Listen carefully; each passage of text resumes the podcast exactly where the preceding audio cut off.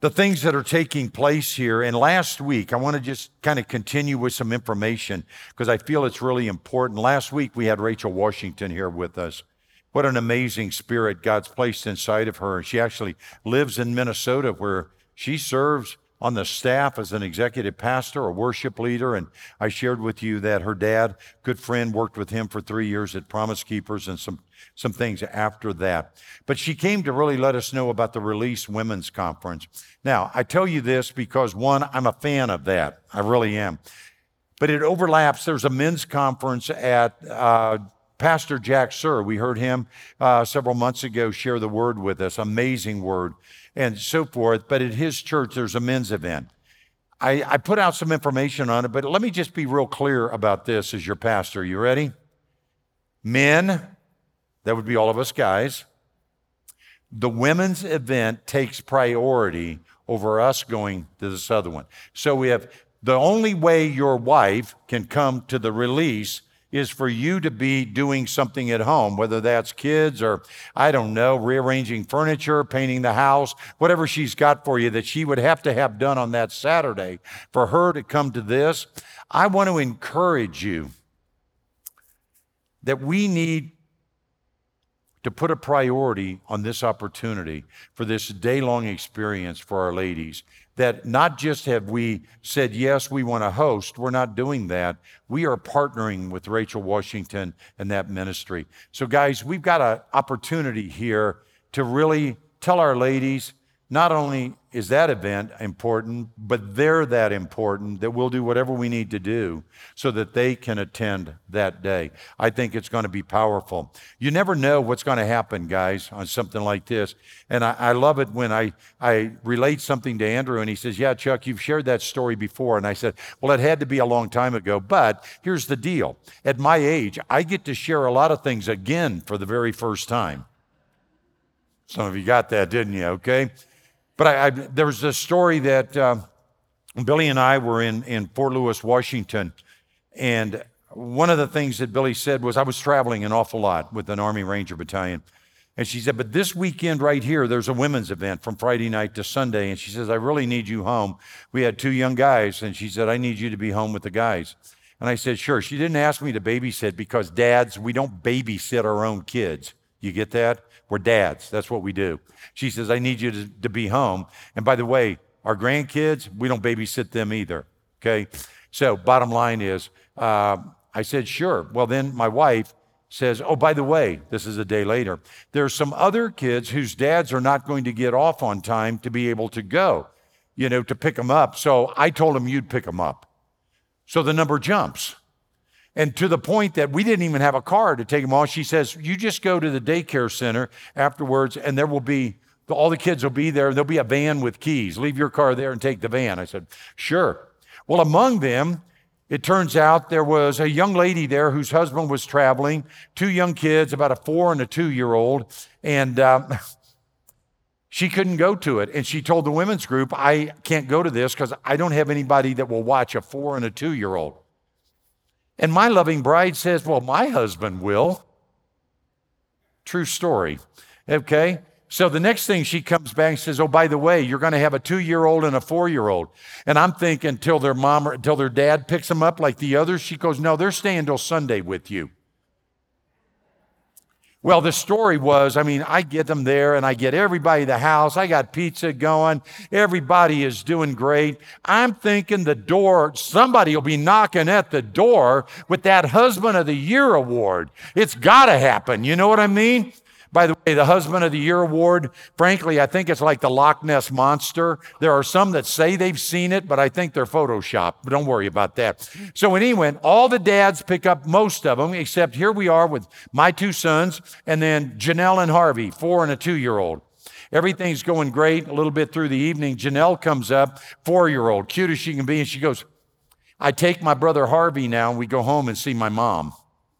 And I said, No, honey, you're going to stay here. Your mom is with Miss Billy. She goes, No, no, no. You really, really, really don't understand me. I take Harvey now and I go home to see my mother. And so I walked her through this whole thing, and it took another piece of pizza and some candy, I think.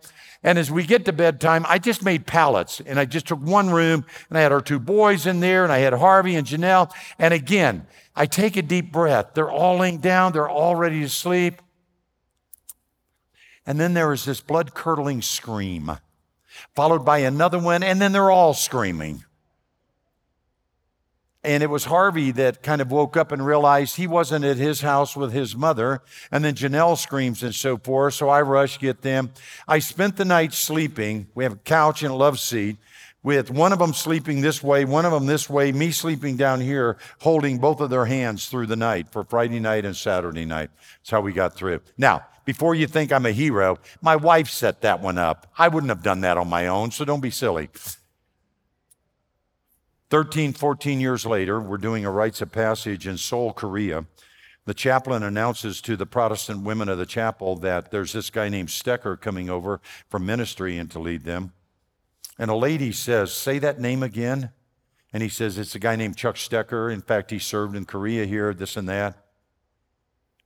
And he said, All of a sudden, this came over her, and she said, Ladies, let me just tell you something. 13, 14 years ago, the only way I could go to a women's conference was if someone took care of my four year old and my two year old. And she knew I was crazy then, and she knew I was crazy afterwards, but crazy's good. I'm okay with that. And she said, and he took care of my two kids for the weekend. And then she said, that was the weekend I gave my life to Jesus Christ. And I tell you that, again, not to make me the hero out of this. Like I said, I don't volunteer for stuff like that. What, am I crazy? Well, yeah, we've established that. My wife set that up. But when we're obedient to what God says and we say what we need to do on this, and I tell you this, that's why I'm such a fan that when guys, we have the opportunity for our ladies to attend something, let's make sure we do everything on our part to make sure it happens. And by the way, there's scholarships available. If you're here for whatever reason and you say, I'd love to go, but for whatever, that's all taken care of. Trust me on that. So I just want to tell you that. And, uh, some things that we keep in our hearts there. You know, we, as I get started and I, where we're in this, it's the idea a lot of times people think that God wants us to get a, you know, just to think outside our comfort zone. I'm not a big fan of thinking outside the box or outside my comfort zone. Here's what I believe, and here's the most important thing. I believe during this time frame in January particularly, and then of course February, March, and April, I hope to continue that too. But it's the idea that God wants us to trust Him that we're not thinking outside the box or outside our comfort zone, we're just getting a bigger box. Because when we got when we have our trust in Jesus Christ, which allows us access to the Father, then my belief is God's going to give us a bigger box, a bigger box of ideas, a bigger box of trust. Uh, and our comfort zone is going to go war, far beyond anything we thought we could do before because not of our capability, but what God reveals in our trust in Him. And that's what we want to do. We want to try to say, look, Summit, as a church family, we want to have a bigger box. Just that simple. We want to have a God sized box. Expand our comfort zone, expand what we're thinking about and how to serve and how we function as a family. Our, our series continues in our house, and our message is a real complicated title. It's called Reach. Let me say that again reach. Just that simple, okay? Our big idea here is that Summit Church exists to what? Reach, raise, and release God's family into God's kingdom for God's purposes. And you know, when I read that thing, and, and right as I did it this morning, I said, and it's got to be for God's glory too. So, God, Summit Church exists. Why are we here? To reach, raise, and release God's family into God's kingdom for God's purposes for God's glory. That's what our big idea is here as we do this. And as we look at this, uh, you know, I want to just refer you back that our, our word that I believe God gave me for myself and for Summit Church and a lot of areas in my life. So, is this idea of fresh. This word is fresh. And what that means is, is with fresh, that brings about four words for me fresh, refresh, new, renew. That's all right in there. Okay? And so when I talk about us being fresh. It's the idea there are some things we want to take a fresh look at on how we function, the way we serve, how we relate as a family here. But there's some things that we've done, and we're saying, you know what? Let's just refresh. Let's refresh, make it fresh again, and make that happen there. And so that's what we want to do here in this process. But you know, when you look at this thing and we look at becoming the type of church, the church, Summit Church, that God wants us to be, the very first step that we've got to look at is who we are. You know, this means individually and as a family. That is really the reason for in our house. You know, because when we're not locked in, either as individuals or we're not locked in as a community, a family, a faith here, we don't know who we are as a result of not knowing whose we are. You get that? Then very often the individual and the organization, whatever that is, will miss the purpose and destiny for which they exist. And I am, I'm literally, in a good way, desperate for us to know why we exist, to be able to move forward on that, to know who we are and whose we are, and what that means for us in the world that God's got us planted. You know, being a papa, I explained to you last week with the grandkids, and just yesterday morning, eh, about this time, we were at a baptism for our youngest grandson, right, in Virginia. Flew back late last night just to be here with you. And before you get a big head about it, let me just clear that up. Yes, you are worth it. Yes, you are worth it. Okay, now we can move on. So we're here, but as a papa, I've seen the movie Lion King about a gazillion times. Yeah, maybe more. And I don't really know what's the number gazillion mean. You know what I mean? But I think I've seen it about a gazillion times. Now, there's some scenes in that, and it's, it's, it's really pretty interesting for me. But the one scene, you know, that Simba, he's off in Hakuna Matata land, which means no worries.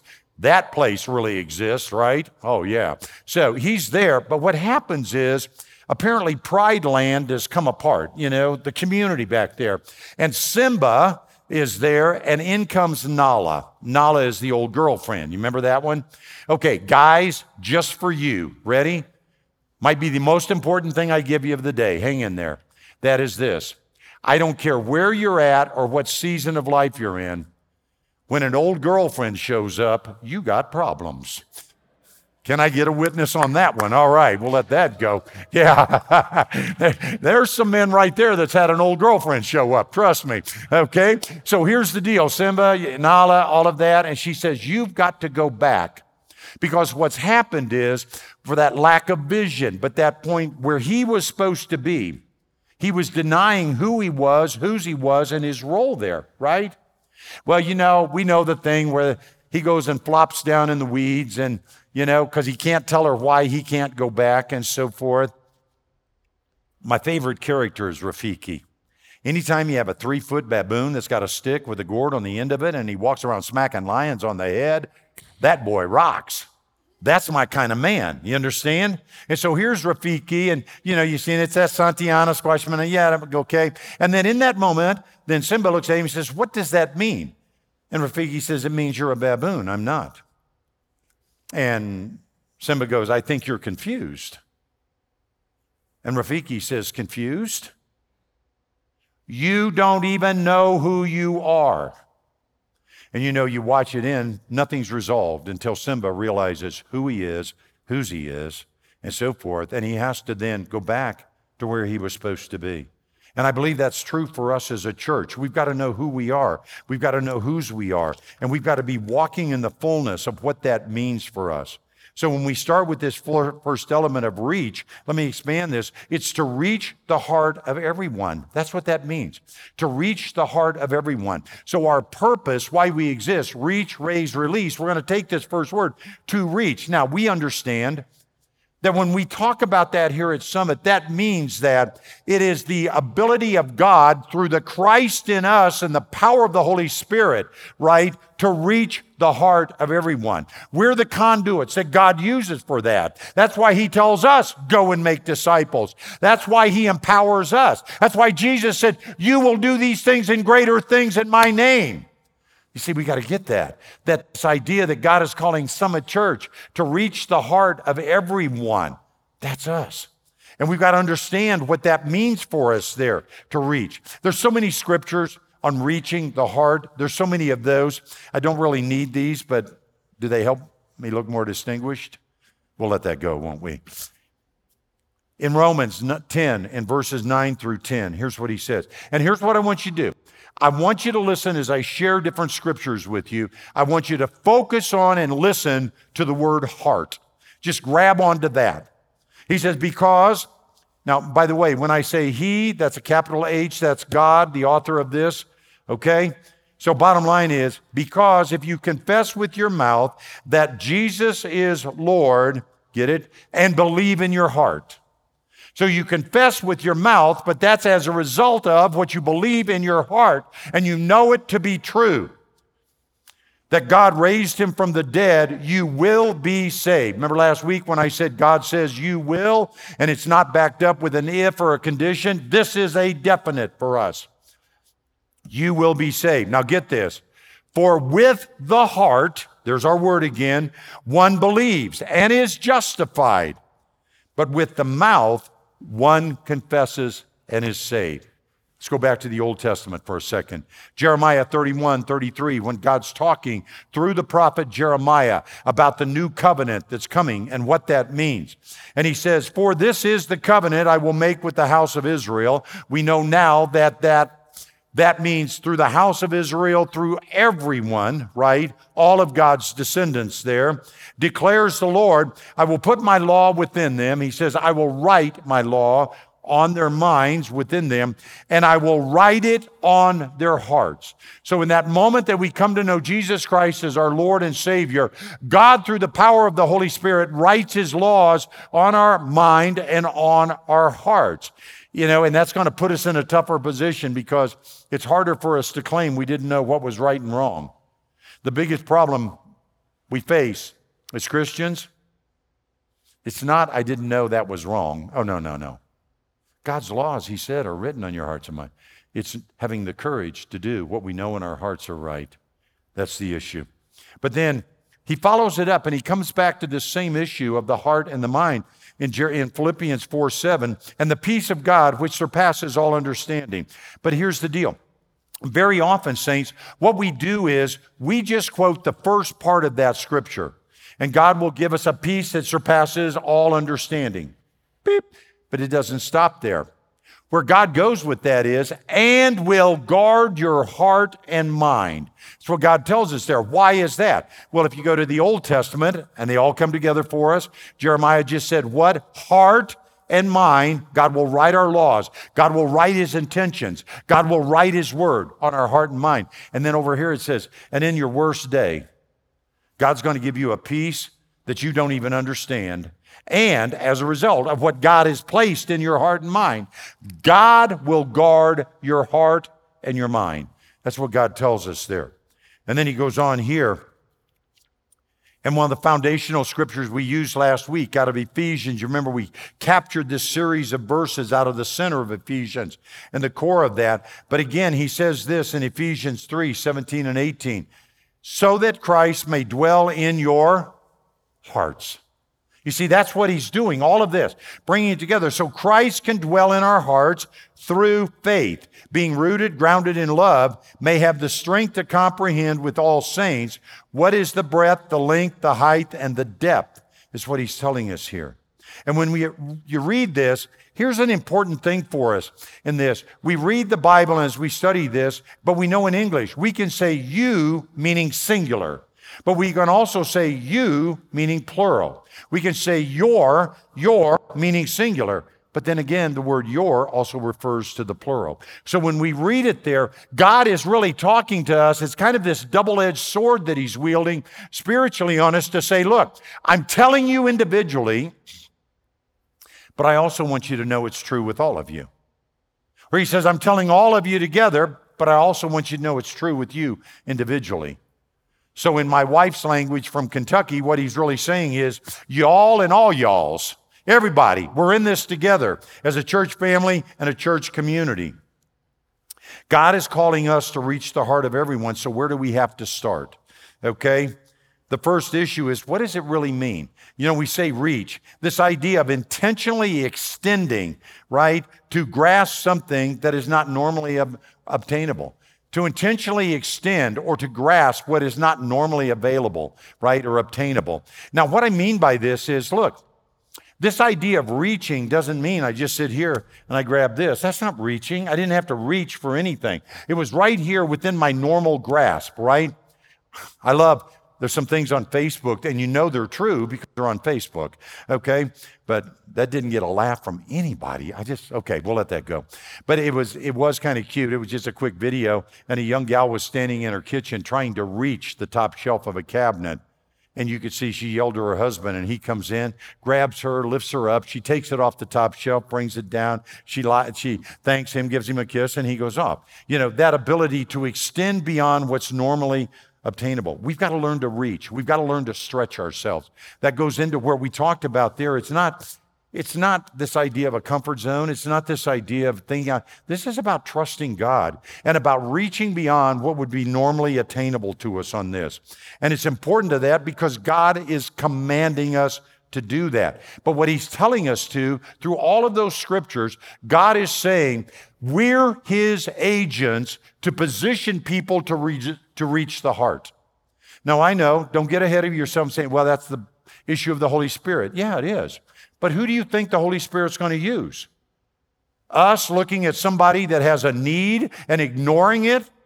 And the Holy Spirit's going to say, Well, I'll just do it without him. And that God has positioned us to respond, to act, to be the agents that the Holy Spirit, and that's why he says, So Christ will dwell in your hearts, Holy Spirit. To be his agents is what God is saying here, to do something with this. But God is saying, Look, it's not just a question of jumping out and saying, Okay, fine. You know, here at Summit Church, we're going to take on the world, and we'll just do all of that. I go, why don't we start with what God has placed right here with us and the community?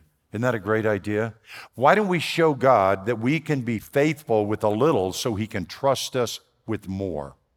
And that's where my heart is at on this. We say right now, put a stake right in Summit Church, do five miles. I want to be faithful to that. I know some of you live outside of that, and we want you to keep coming. Don't get me wrong. You understand? But the idea that let's take this piece here and prove faithful. What does God tell us in Luke 16 10? Jesus said, One who is faithful in very little is also faithful in much. One who is dishonest in very little is also dishonest in much. Now, let me get this for us. When God says one who is faithful with little, at no time ever did he refer to his people as being little, insignificant, not mattering. Every one of us here matter to God. God's got a great plan and a great love for you and me. How cool is that when you think about it? But he's talking about the things that we do for and with others. Does it seem little and so forth? Have you ever been around somebody and they say, well, you know, that's somebody else can take care of that. It, you kind of get the impression that they, they want you to call them if it's something really big. You know, get a lot of credit for this. I'll take care of the big stuff over here, but this little stuff, it's just kind of beneath me, right? And I can tell you from being in the church, there should be nothing serving here that's beneath any of us, me included. You got that? So he's saying this that there's not a question of this where the things in little that we do, the actions that we give, and what he's saying here, right? But then here, here's the part of this where he emphasizes this in Matthew. And he says, And the king will answer them, Truly, as I say to you, as you did to one of the least of my brothers, you did to me. You know, one of the things that, take these off, one of the things that we've got to guard against. If you've been a Christian for longer than an hour, We've got to be careful. And what I mean by that is the longer we walk in our faith, right, I think is the greater risk that potentially what we do is we have this tendency to judge others by their actions and judge ourselves by our good intentions. You know, I meant to do right. They just did it wrong, but I meant to do right. There is this, what I call the Pharisaical spirit that we have to guard against. And that's some of that comes where things are just beneath us to do, you know? And the idea that in God's family here, we've got to be very careful with that.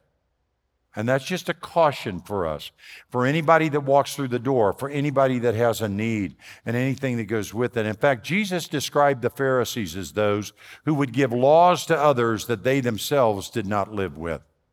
That was the definition Jesus gave us of a Pharisee. And so we've got to be very careful. And look, you go, well, Chuck, thanks for telling this. How does that apply to you? It applies to me every doggone day. I'm at risk of that. You know, you get so busy and you think you're important or you think you're this or you think you're that, and there's stuff that's kind of beneath you to do. You understand? You know, one of the things you find in a family is real families that you see that are so strong, it's because there's nothing that's beneath any one of them to do. Just that simple. That's the way God intended his family here to be. I'm going to share a story with you. You know, sometimes God's got to reinforce this. And even with some great people, I, I told you I served on staff with Promise Keepers from 94 to 97, went to conferences all over the country and was blessed to be there. Have a friend that was another state, actually in Missouri, and uh, wow, he'd probably been to a dozen, 15 conferences. And on Friday night is when the invitation is given, the evangelism message. And if you're in the field ministry at Promise Keepers, there's no place you wanted to be in the entire world except what we called being on the floor. That meant you were up front and you were ready to receive the men that God was sending down, to be able to pray with them for Jesus Christ to be their Lord and Savior. It was the only place you ever wanted to be in your entire life, was right there on the floor. And my friend Bob said, Yeah, he said, you know, he had done this so many times. We had a laugh afterwards, but you could see. He said he was there, it was St. Louis. And back in those days, St. Louis, Kansas City would just alternate years, right? And he said he was down there praying before the invitation was given. And he was literally praying and he says, God, I can't wait to see who you bring to me to pray with. He said he even went as far as saying, it could be a bank president, it could be a very high politician. He says, I just can't wait to see who you bring to me to pray with. So Bob is praying, the invitation's giving, and there's 50, 60,000 men at this thing. And, and having been there, they just pour down and respond. And Bob is praying, and at that moment that he knows it's time to pray for whoever God brought to him, he opens his eyes. And it's two bikers, the smell of smoke and the vests on and the chains and all of this and so forth. And not sure if they needed a shower or a bath. And he said, I looked at him and I said, Congratulations. He said, But I did what real Christian men would do in my position. I closed my eyes and said, God, that's so nice. But who are you going to bring to me to pray with? True story.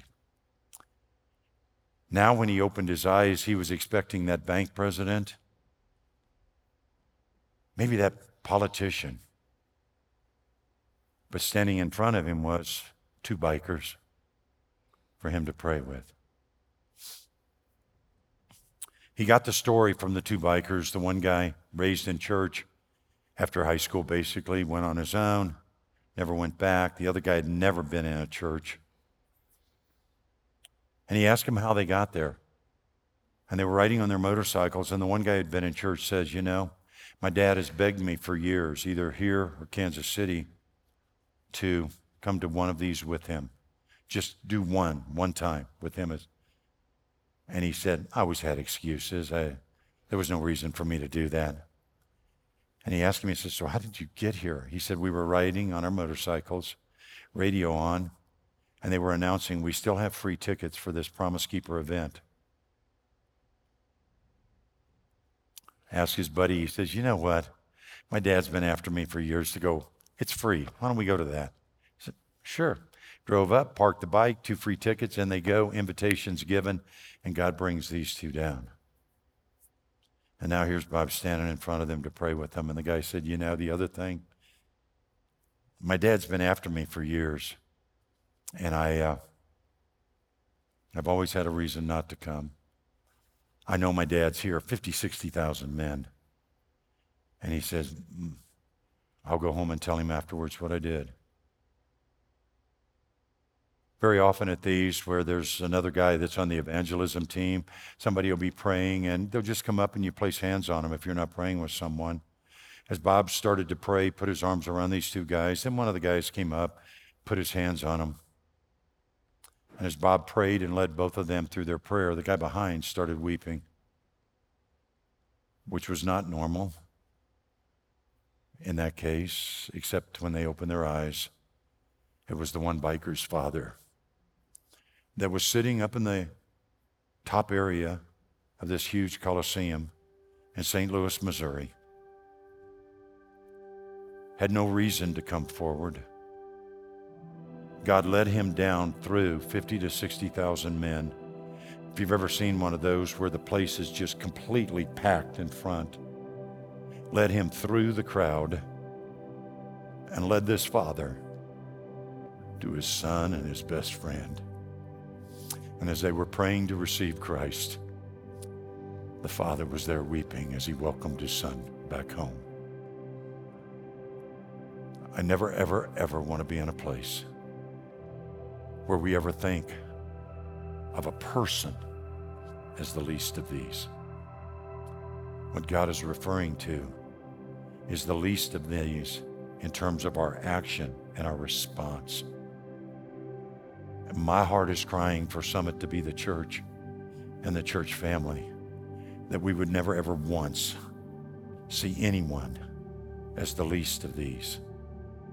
But we realize that it's the very least that we can do because God has us positioned there to do that.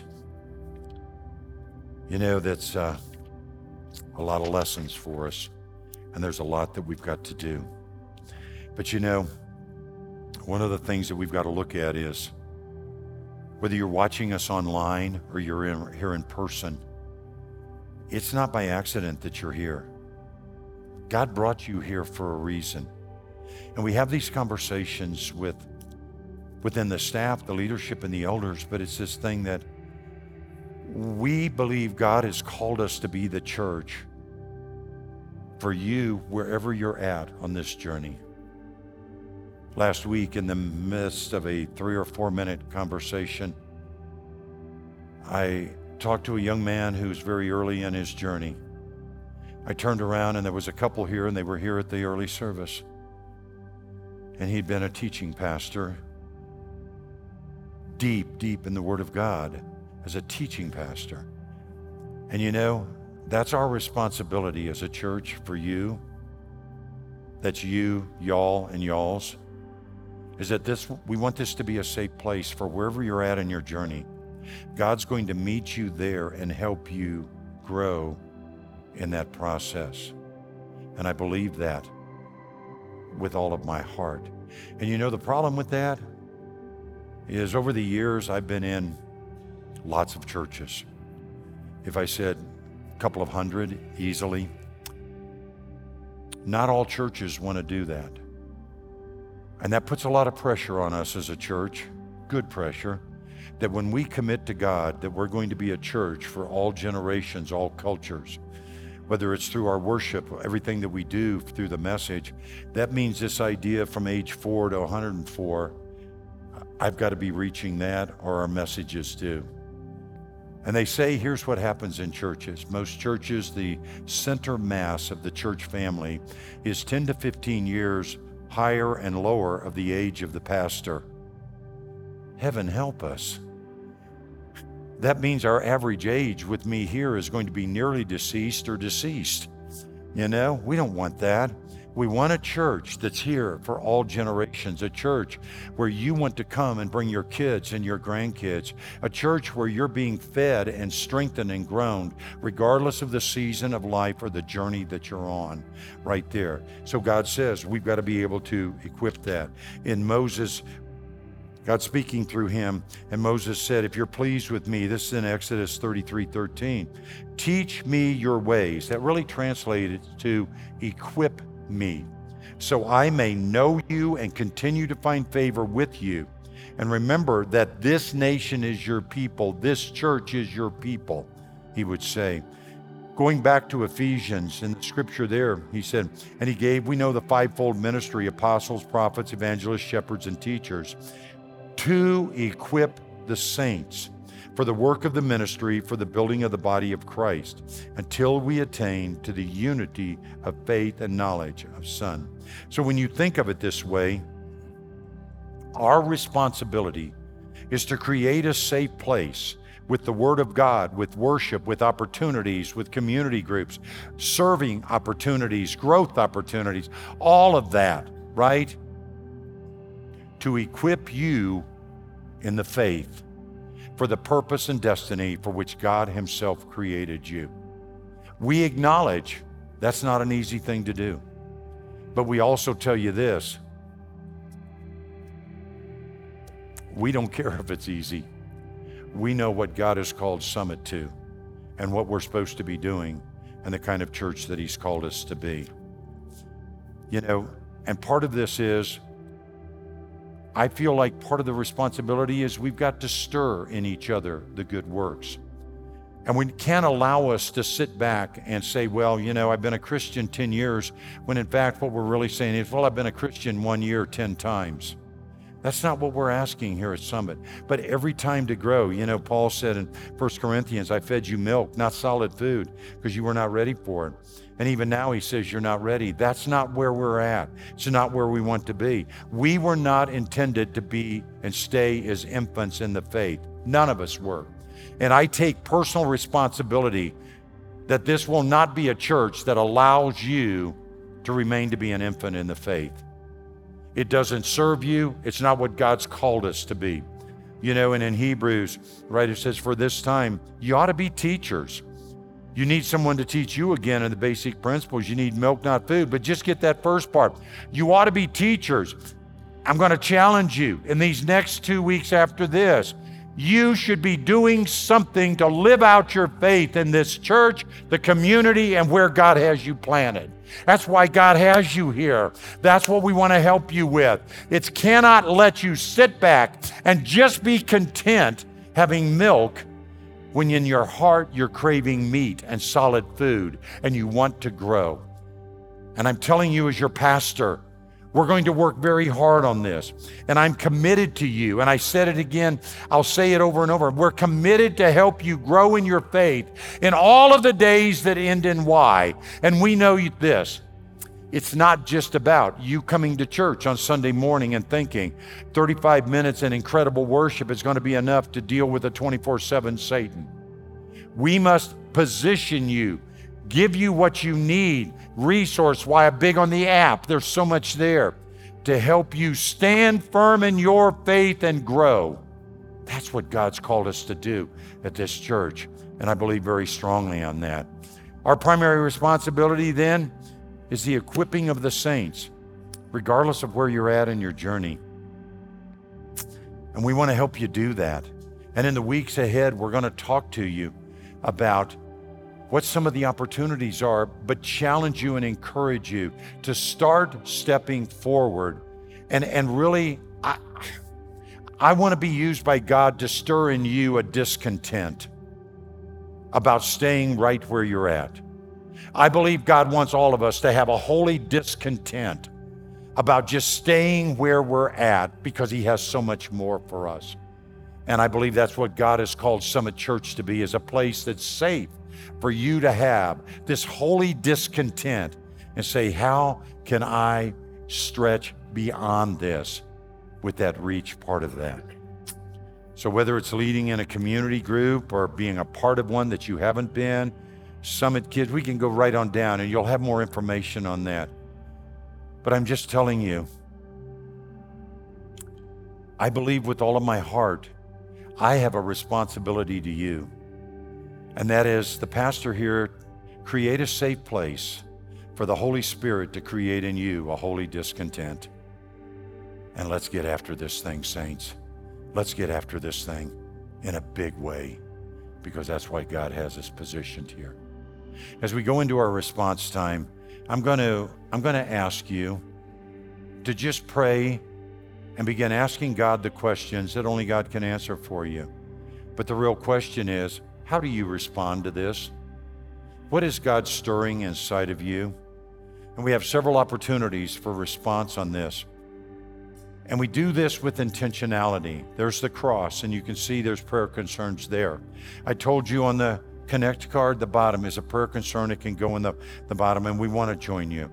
We have an incredible prayer team that is standing by ready to pray with you.